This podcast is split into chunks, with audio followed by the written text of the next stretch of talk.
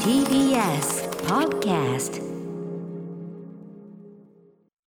はい、火曜日です。スタジオに来ております。宇垣さん、よろしくお願いします。よろしくお願いしますそして本日はオープニングからこの方にも来ていただいております。はい、こんばんは。音楽ジャーナリストの高橋義明です。安心よろしくお願いします。ねよろしくお願いしますこの番組、なんでしょうね、このよし君に、あの、この番組、やっぱ頼り率の高さ、これやっぱり頼りがいっていうんですかね。ありがとうございます。先週もね、うんあの日課セッショそン、うそう、ね日課セッション選の曲企画やらせていただきました。ああ選りがとうご曲、ざい選ます。曲間違いないですし、明日なんか嵐特集、ね。嵐特集選曲させていただきます。今日は何時に いやいやそう何かだったんですね。そいれやねいやいやいや、そういねや、ちょっと実はね、今日はあのライムスターの、あはいのはい本が明日出るんですよね、そう12月23日出る。まあ、ライムスターの本を、まあ、要はもうよし君が、よし君にやってもらったんですよ。聴者ですから。うん私。強調。強調。強調っていうか、でも、まあ、ライまムあスター高橋義明です。うん、まあで もよし君にあの、はいおそ願いっかお願いしますねっつってね、あのーやった結果がねこういう感じになってあのーということでまあよし君にまあいろいろお付き合いしてで今日8時台にね、はいあのこの本と時代にましてですね、ええあのライブにおける MC 特集、まあこれこれでやるんですけど、はいまあその前にほらあの本の話ね多分あの特集の時間になると多分本の話し、確かにそう全ですくねしないで終わる可能性があるんで、どんな本なのってこ宇とは垣さんも読んでいただいて。読みましたねありがとうその辺もちょっとでした最高面。白かっこれはたちいやょっもう皆さんに読んでいただき総裁のたあいの本棚に入れるわ入けれですますよもんあの例の本棚こにじ。開けてギュギュンとこれは光栄入れでさせていた光栄だできすますよよね本当にね。ということで、はあいのドア玉からちょっとね本の話をね、まあキャッキャッキャッキャッとさ、ええしようと思うんだけど、ええあのまあ番組はほら番組ってのはこれはね高橋さんご存知かわからないけど始めないといけないね これはめんどくせえなご存知かわからないこれはタイトちょルっとタイトル教をえていただガイドしていただけますか、じゃあえちえょっまあまと。あまあいつもだとまあね、あのアフターシックスお互いどっちかが行って、ええこれどっちが口引きってもいいっていうのまあ大は体い火曜日やっぱ宇垣さんがバーンとね、せっかちなんでしょうね多分ね、そうなんとっですととっと始めろやっていうんあでのね一番が好き、えー、一番乗りアフターでアフター今僕アフターって言6おうと思ったけどさすがにそこでやる勇気なかったですね。あこれかもしれないこれはあそれはすごいねええだからあそれはなかっえたーでもよだしったらよし君時々そのなんていうの時々生きる時があるからさあれちょっとちょっとよし君がこう生きってくるとちょっと今日ギョッとする瞬間がねあそう普ですそうです段だからやめといたんですよあそうですだからやめといたんですよビクッとしちゃいますからね、はいはいはいはいだからあの一応今言ってるのはまああのアフターシックスでここをやった後にジャンクションをよし君にねあ、なるほどね。決めていいたただだきたいきたいあよかった言わないで、うんなおさら言わないでよかっどういうふうに言うかっていうのがいっぱいありますから、昔ね私「ウィークエンドシャッフル」っていう番組やってはいたはいじゃないですか、毎週、はいで構成作家古川光さんずっと最初からついてるじゃない、ええ一回古川光さんにタイトル言ってみっていう回があったら僕あの「ウィークエンドシャッホー」みたいなの始めたじゃないですか、この人「ウィークエンドシャッフル」って言ったんですた。よああ、聞いてました。うん、シャッフルって僕言っねて、あの、ウィークエンドシャッフルの泣きやったことありますよ、オープニング。ああ一回よしくはね M チャブリやよりましすくはそこいはね、ちなみにジャンクションどういう言い方がいいんですかね。こんなそれはだってあなたセッションですよそんなのいやいやえセッションセッションあなたらしいあなたあなたのあなたのあなたの持ち味ですそれはアフターシックスジャンク ションなんで笑うんだよ。かわいい始まった始まった。始まった始まった After Six Junction. 12月22日火曜日時刻は6時3分ですラジオでお聞きの方もラジコでお聞きの方もこんばんは TBS ラジオをキーステーションにお送りしているカルチャーキュレーションプログラムアフターシックスジャンクション通称アトロクパーソナリティは私ラップグループライムスターの歌丸本日第6スタジオに参上しておりますそして火曜パートナーの宇垣美里ですさあ、えー今日はこの方をゲストにお迎えしております音楽ジャーナリストで選曲家の高橋義明さんですこんばんは、よろしくお願いいたしまよすろしく。お願いしますいやーもうよし君のおかげで無事始めることがなんできまか歌丸さんと宇垣さんがこう共闘体制を組むってのはちょっと新鮮な感じがします、ああそうですかかつすごい嫌ですねいやいやいや京都そういうことじゃすなごいい嫌でした勝ち負けじゃないですからそれすぐそういうね勝ち負けいやだけどジャンクションなんかね今の本当にあのちゃんと録画して流したかっ絵た。面が良かったですよね、はいこうグーを両手でグーを作って「ねニンニン」みたいな「ニンニン」ジャンクショ ンジャンクションかわいいこれだってねやあいやアラフィフの男はこれだけ初々しさっていうのもうちょっと後に来ると思ってたんでちょっとびっくりしましたいやいやいやそれはだってこれねせ鮮度じゃ ん鮮度これねだってそんなずっと引っ張るとさこれそれはそれで無駄な時間が増えていくわけじゃ ないですか今がその時間これがね 今は未来は今ねですけどねさ あということであの今日吉明さんね来ていただいてるのはですね、改めまして明日に、えーこの本が発売ってされされてしまうからですその本とはヒップホップのキングが課すサバイブ術ライムスター初のオフィシャルブック「キングオブステージライムスターのライブ哲学」明日発売はいということでえっ、とライムスター我々ヒップホップグループね1989年にマミーディと組んでからまあこっちやっておるわけなんですが31年来年32年になってしまいますが、はいこのキャリア上初めてオフィシャル本まあいろんな本に登場とかはしてましたけども、単独で本を出すの初めてという 今までそういう話なかったんですかそうなんですねライムスター本なんかね、うんなんかあった気はするけあった気はどするあった気はするけどみたいなぐらいの感じですねあ歌丸さんの短調はねあいっぱいありますけどねある僕かはもらう出したのそうなんですよ、ただアーティスト本みたいなね、大体ラッパーっていうとこう今多いのは自伝だよねやっぱね、はいはいはいはいまあこうこれだけこうハードなストリートライフを送ってきましたみたいなのジブと,、ラさんとかねアナキーさんとかねあとまあその教則本系もねちょっとあったりしますけどうんはいねはいはいライブにまあこれだからアーティスト本としてライブというところにこう特化しているツアーとライブというところに特化している、そうですよねこれなかなかあんまないんじゃないかなと。しかもこれまあ連載してる時に、うんまさかこういう内容になって、うんうんしかも単行本にまとめるとはちょっと思わなかったんです最よ初はそうだよねへーあのツアーのにぎやかし企画としそてうそうそうあのピアのね、えっと、うんピアアプリの中で毎週連載でよし君が聞いてもらって、まあ、47回分というだからまあなんつうのおまけ企なん画かっていうツアー裏話的な、うんなんか爆笑裏話みたいなのを、あいつがこんなそうそうこんな失敗しやが ってさ、ねうん、そうそれを期待して連載始めたら、いや今まで基本的にライブの話って聞く機会ってなかなかないんですよ、うんアーティストっあてのーアルバムとかね、うんその作品の話はするし、もちろんライブのレポートとかが雑誌に載ることはあるんだけど、ね、そういう細かいね、でそのライブのレポートだってまあ一回見てさ、うんうんうんうんよかったら何なの盛り上がったら何なの伝説の夜かなんか言ってさ悪意、 まあね、もう伝説の大伝説の大量産が行われてるわけじゃないそれはさなんだけでもどそれもさレポートで済んじゃうじゃないですか、アーティストのあのコメントとかは結構入らなかったりするかそうら、だねうんライブをどうやってもちろんライブビデオのメイキングとかもあったかもしれないけど、うんはいでもそれもなんていうのあくまでそのなんていうのかな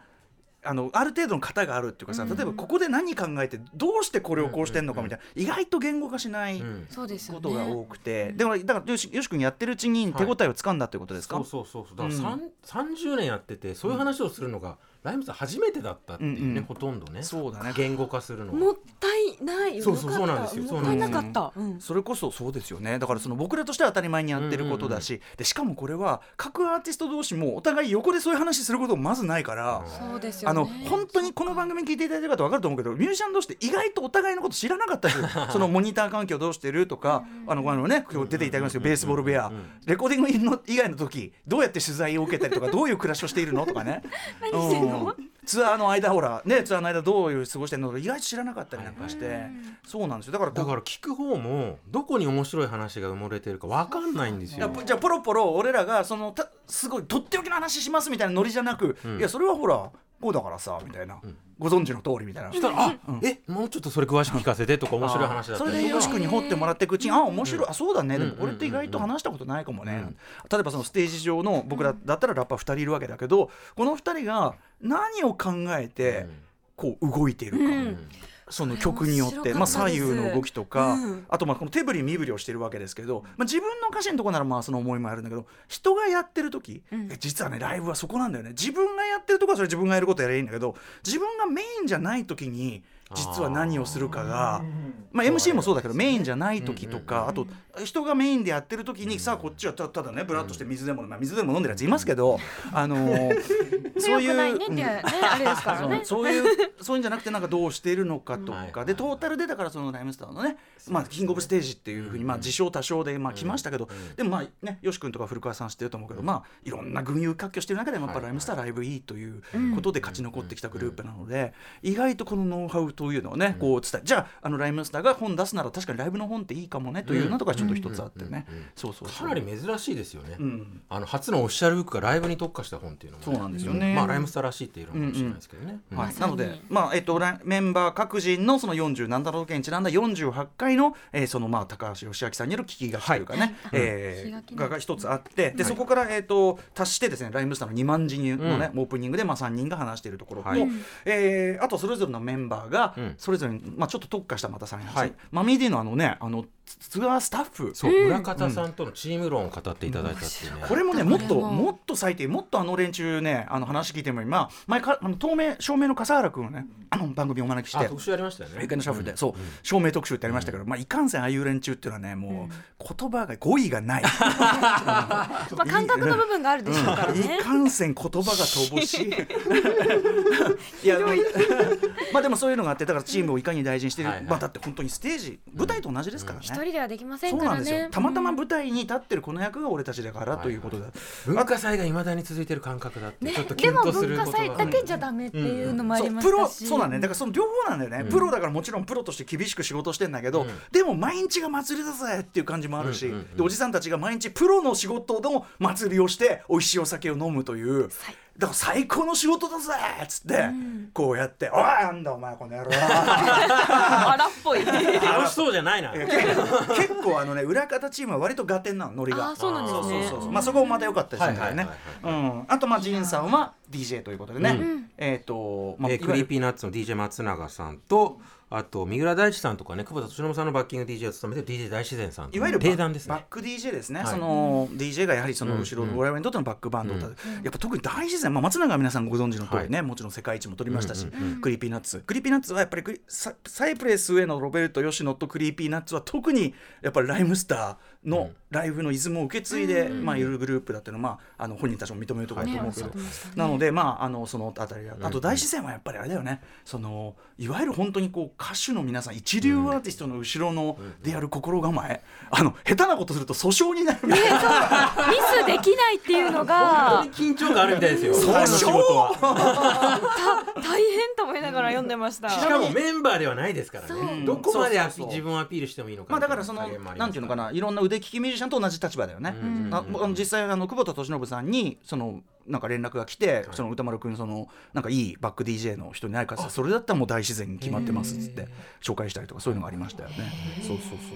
ねあそうだね大自然から1000円もらうのはそれ忘れてた ねおなじみあのとね。クラブでかける DJ とか、うんうんあとそれこそバトル DJ みたいな、うんうんうん競い合う DJ とかはそのまあいろいろ割とノウハウとかね、うんうんあのあのガイド本みたいのがうんうん作られてるはいるんですけど、ライブ DJ バってッほキングはぼ語られたことはない本当ですよそれそはれ。ぞれでしょうしね、うんっはいてのもあるでしょうし。でもやっぱりそのすすごくね準備にかける心構えであるとかっていうあたりね、あのすごく俺らもやっぱりそのジンがこの初めて聞く話がいっぱいあったんで、うんそれもべんあの30年やっててもね、はいそれ勉強になりましたあとやっぱりね、MC 論というこれはね面白かった。ゴスペラーズ村上ね哲也君呼んで、一応またよし君ね司会でいてもらったんだはよい僕司会で行ったんですけど、さあ始めましょうって最初の質問したらその後3時間2人で勝手に 話してたこれあれはねどどっ ちかというと全く口を挟む余地やっがぱないね村上君がやっぱすごいそのなんていうか前のめりでやってくれたから。そうですねちゃんと彼話したいことが決まってましたねそうそうそうそうもうでしかもやっぱり MC に関してもうめちゃめちゃロジカルじゃなかった、俺以上だよびっくりしたうんうん完全にその MC がその3回やるとしたらその3段階あるみたいなのとかね、いやあれはすごいねあとやっぱりゴスペラーズはメンバー多いから、ある程度その交通整理しなきゃいけないみたいなね、あとセットリストの決め方とか、あのクロポン倉沢君がね、はいあのメール来てて本読みましたと、はいそれでそのやっぱめちゃめちゃ面白かったと、で村上のそのセットリスト決めにはいつも泣かされていましたけどそれをねご自身で決めるからっそうそうてそうそうあとやっぱそのクロポンも、はいよくここまで技術論つうか、全部言語化してるねっていうあーことはすごく感心していただきましたけどもうでもねねこのレベルになるとアーティスト同士じゃないと会話多分成立しないですよね口挟めないっていうか、まあまあまあうまあ、んかつこのお二人だからこそ言葉にできる部そうで分すが多ねそれは分あ間って、違いなくあ ると思いますただね、まあそのこれはあくまでだから僕と村上君という、まああのージャンルは違うけどただそのやっぱそのえっ、とドゥアップっていうかその、あのググループホームあのコーラスグループとラップグループ、まあどっちもそのいわゆるブラックミュージック由来な感じもあって、まあ近しいところでもあって割と考え方近い二人でもあったんだけど、その中でしきりと「いやバンドはさ」つってバンドのやつら ってみたいなめっちゃ手ロ叩いちゃッったクとか見てるとその普通にこう黙って水飲んだりとかさあとなんかこ黙って水飲んだうりあとなんかボソッと言こうんなだけビでヨ ビヨンってしながら、うん楽しんでますそうそうベベーンいいねねボソッと言うだけでこぎでズリーあいつらっつってうん、結構なゴミ分ですねという下打ちが止まらないみたいなことを言ってそれるはねねあの歌丸さんもアメディさんも共通してるんですよ、うんうんバンドのやつらいいよねなんだけど、なんか手持ち無沙になっ たら無沙になったらチューニングすりゃいいんだろうみたいな「ガー」とか言えあとそのなんていうのそのカリスマ性という名のねカリスマ性という名のその黙ってた方がいいかねこれだって俺言われるもんファンからもう黙ってりゃいいのにねって言われるんですそんなこかと言う人がいるああああ田村さんは喋ってこそじゃないですそうかですぶよっつけからね極まりないんだけどさただじゃあ実際ねバンドっつってもやっぱり俺らの仲間はよく喋る連中が多いということで、ただねやっぱ俺らのそれとはまた違うメソッドがねあるということで、今日はこの後ねスクービードゥから小山修さん、そしてベースボールベアから我らの小井ちゃん小井祐介さんをお招きしてお話を伺うこと、あれなんですけど面白い絶対面白くねなる。あとねちょっと旅日記的なねそう良さだよねこの本はこれね。も見てた今となっらては各地で行きたいところがもうワンサが出てきました、ね、あのマミリーさんが頑張って撮ったご飯の写真とか、毎回 あの毎回あとさ毎回打ち上げの食事の場で俺たちおじさんたちがおどけた顔をさ でその俺俺はやっぱりそのおどけの顔がねやっぱね3パターン程度しかないんですよ。 まあサングラスだし可愛いね写真がいっぱいあるのそれに対してやっぱ DJ ジンというところもあのどこを見てるかわからない顔ねあの顔芸も素晴らしいあと後ろにねバーッと写真お店とさこうはカいラーで写真載ってるじゃないですか、ありますねこれなんかもねただねあのどことは言いませんけど47回ってね一箇所ね実はね俺らねあのライブ後に行ったところなんだけどね、一箇所ねもうなんていうのかなまずいし、ん態度も悪いし。最悪じ ゃんあとた態度悪いっていうか、いくらオーダーしてもすあのその通りに聞いてくれないっていう恐ろしい店があって、言葉が通じないの、うんうんいやバイト君なんだけどであの なんか「えいやだから分かる?」つってこれはこれでこれなんですよ」つっても「はーい」みたいな感じで。えダメじゃん、うん、すごいね素敵な思いをした店があって でも大抵地元のね呼び屋さんの方とかがうん時々の名店をこう案内してくれるうんん、ですよそこはねホッチが選んだんだよなマネージャーあマネージャーがねホッチがうあんーホッチが選んだんだけどさすがにそこは乗ってませ ん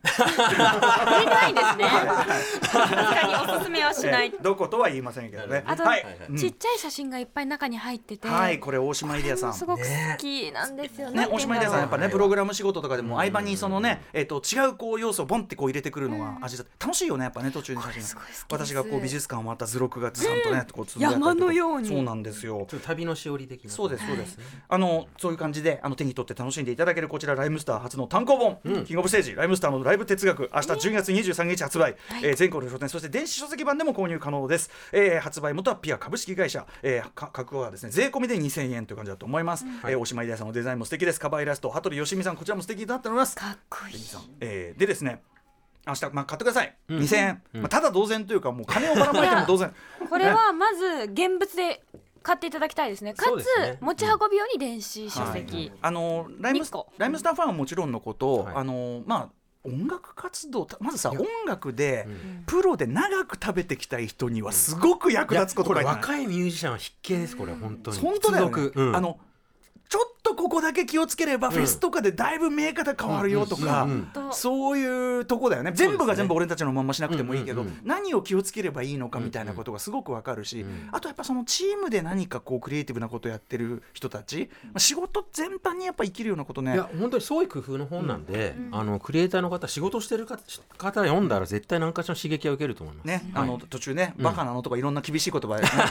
えー俺に言わせればバカなのといったところだけども、そういうひどい、えー、が出てますそけこどが。粋になったらびっくりしました、いいんだって いうでですね、あのちょっといろんなね、あのサインとかしたんですよ。あの、はいはいこの間も言いましたけど、あの単独著書のサインに比べるとですね、5倍の手間がかかったサインも、そうえー大変でしたサイン。あの。ちょっとやりすぎなんじゃないかというサイン本がですね現在、えーと青山ブックセンター本店であるとかいろんなところでですね、ライムスターホームページに載っかってますからご近所の方ぜひゲはいットしてください、これ、あのお得なサイン本です、えーさらにですね購入者特典があるところだとタワーレコード全店オンラインで予約購入すると、えータワーレコード限定オリジナルステッカーこれあの羽鳥よしみさんのイラストがステッカーになったやつこれがえーありますちなみにあの蔦屋のスタンプ会ね我々があなたの目の前でハンコつきますよとあの会は全部あのはけちゃいましたあーありがとうございますハンコつきますありがとうござい何にでもハンコつきますそしてさらに、えーアトロックブックフェアが実は今日から始まってるんですね。やったーえーっと純駆動池袋本店いつもありがとうございます。えーおなじみ、えお世話になりましーたそびえ立つ本の巨頭ツインタワー本のツインタワーにて、えー、と来年の1月24日まで一応開催ということになっております、えー、とアトロック推薦図書月間で紹介した本宇垣さんがね、紹介していただいた本とあと宇垣さんの本も、ねありがたいわ宇垣美里のコスメアイありがとうございますどどどんと置いてありますそしてさらにもちろん高 橋義明さんはいの私新 This is 刊 America トランプ時代のポップミュージッ置いてまクこちらも置いてあります、まあここに行けば本当に読むアトロックが、え全身で味わえるとあのあとあれですね例によって QR コードをパチンとやるとですねその実際の放送のところに飛べるというマジでそういこれうはすごいすごいシステムになっておりますんでね、はい、ぜひあの寄っていただきたいと思います。あのもちろんあのキングオブステージも置いてますって感じですね。はいということでよし君、ははい8時からの、えーライブ MC 特集も、はいよろしくあのその3時間一切喋れさなかった時のこう ねあの聞き二度目になる可能性が高いですよないないないない非常に喋ってくださいよろしくお願いします。はいよろしくお願いしますねはいえー後ほどです。はいということでさまざまなお城を発見して紹介するカルチャーキュレーションプログラムアフターシックスジャンクション今夜のメニュー紹介です。この後すぐはアニメ評論家藤津亮太さん登場2020年のトピックスを伺っていきますはい、えーそして7時からのライブディレクター番組初登場明日ミニアルバム「バーン・イット・ブラック EP」をリリースされます9人組ミクチャーユニットスーパードラゴンのスペシャル編成によるセルフレコーディングライブ音源これあの大きめのスタジオ要するにあのダンスボーカルユニットだから結構あの踊ったりもしなきゃいけないという大きめのスタジオを借りていただいて貸し切っていただいて、えー、とご自分たちでセルフレコーディングした一発撮りライブ音源こちらをお送りいただけるようです、えーであと本日は渋谷リモートスタジオからメンバーの、えー、と古川剛さんとジャンカイトさん生出演でトークしてくださいます、はい、そして今夜はそのセルフレコーディングライブの動画を有料配信いたしますライブマインというサイトで500円のウェブチケットを購入すると7時から7時30分頃までのコーナーを動画配信で楽しめますこれはビジュアル付きでぜひ見ていただきたいですね。で、はい。ぜひ見ていただきたいさらに特典として6時40分頃からの古川さんとジャンさんのオフトークスタジオの模様もご覧いただけ放ます送には載せられないことを喋ってるんでしょうね。えそういうハードルじゃない。ー、まだお若いのこの2 人そうかそうかはい。 そしてこちらのサイトには投げ銭機能もありますアーティストへ直接おひねりが投げられますのでぜひ使ってみてくださいこの後番組のツイッターで URL